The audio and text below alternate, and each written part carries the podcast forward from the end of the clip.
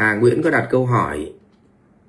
À, Em chào thầy ạ, à, em có hai người bạn.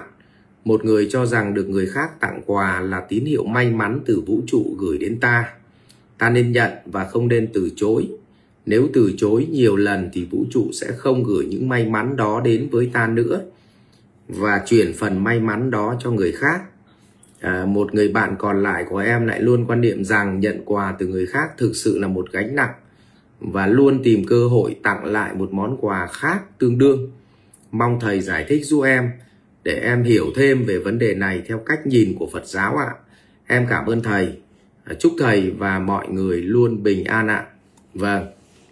À, như vậy là nói về tặng quà thì chúng ta bàn quan trọng nhất là tâm thế của người tặng quà hay nói một cách dân dã gọi là mục tiêu của người tặng quà thì uh, theo quan điểm của đạo Phật là khi mà chúng ta cho đi khi mà chúng ta cho đi thì có nghĩa là chúng ta không mong cầu quay trở lại. À, ví dụ trong đời sống hiện nay thì ờ, chúng ta hay gặp phải những tình huống thế này. Thứ nhất người ta tặng cho mình một món quà hay là vật chất được quy đổi ra vật chất chẳng hạn. Thì người ta lại mong chờ rằng thứ nhất là mong chờ vật chất tức là họ lại mong chờ mình lại tặng lại cho họ một món quà. Như vậy bản chất là đổi vật chất lấy vật chất. Tức là bản chất phải gọi một cái từ ờ, chuẩn hóa theo kiểu kinh doanh gọi là đầu tư chứ không thể gọi là cho đi. À, cái nhóm thứ hai thì họ cho vật chất nhưng họ cũng không mong đợi vật chất mà họ chờ cảm xúc tức là họ chờ một lời cảm ơn. Hoặc là họ ờ, họ chờ một cái thái độ trong những lần tiếp theo mình phải có thái độ với họ thiên vị với họ hơn.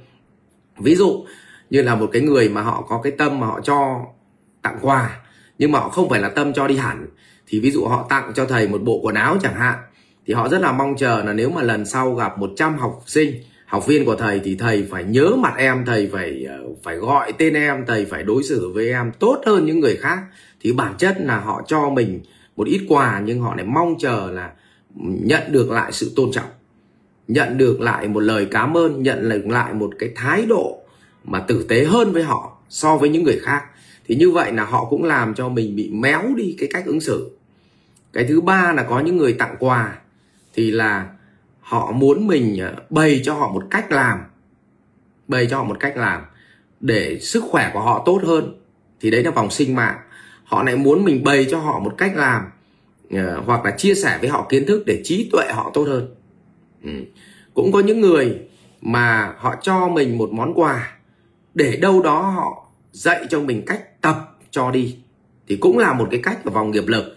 Vậy thì vấn đề ở đây là hai bạn của bạn à, bạn nào cũng có quan điểm đúng.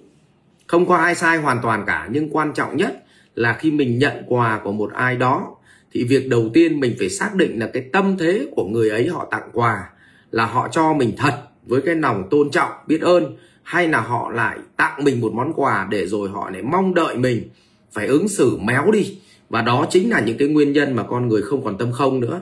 Tôi lấy ví dụ gặp hai học trò mà một học trò họ cho quà mình mà nó lại bắt mình là phải tập trung nói chuyện với nó nhiều hơn và để cho đối tượng kia ngồi không thì rõ ràng là nó đang làm nó đang đang cho mình mấy đồng bạc nhưng mà cuối cùng nó lại làm cho mình là méo cái tâm tử tế của mình đi và bắt đầu nó có thiên vị. Và à, như vậy thì cái điều đó khiến cho mình là mình phải biết lựa chọn. Vậy thì người ta cho quà với cái mục tiêu gì? Nếu cho quà chỉ đơn thuần là họ yêu quý mình mà họ cho đi, họ không có đòi hỏi cái gì, thì hãy nhận. Nhận như thế là với một cái tâm thế là làm cho người ta vui. Khi mình nhận như vậy thì sẽ làm cho người ta vui. Còn mình không nhận thì sẽ làm cho người ta bị tổn thương. Vì thực ra ờ, lòng họ là lòng thật. Họ đơn giản, họ chỉ là muốn tri ân thôi. Và khi mà mình nhận một món quà đấy thì họ cảm thấy nhẹ lòng bởi vì uh, họ đã tri ân được uh, được một cái người mà họ cần tri ân. Thế còn nếu mà một người họ tặng quà mình họ giao cho mình uh, một món quà nho nhỏ nhưng để rồi họ đổi lại họ làm cho mình bị méo hết cách ứng xử trong đời sống thì rõ ràng đó lại bị bị bị tổ phước của chính mình. Cho nên là uh, trong đạo Phật là cho đi mà Trịnh Công Sơn nói là để gió cuốn đi. Chứ còn nếu mà cho đi mà muốn nhận lại thì bản chất đó là đầu tư đấy. Hay là ngay kể cả bây giờ cái hiện tượng mà lên chùa thôi. Có những người lên chùa họ cúng dường chỉ đơn thuần là họ họ họ muốn họ muốn khai cái tâm họ tập cho đi.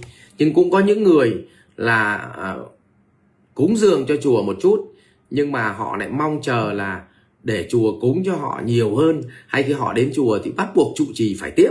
Như vậy là họ cho mấy đồng bạc nhưng mà vô tình họ lại đòi hỏi lại một cái giá trị của cảm xúc.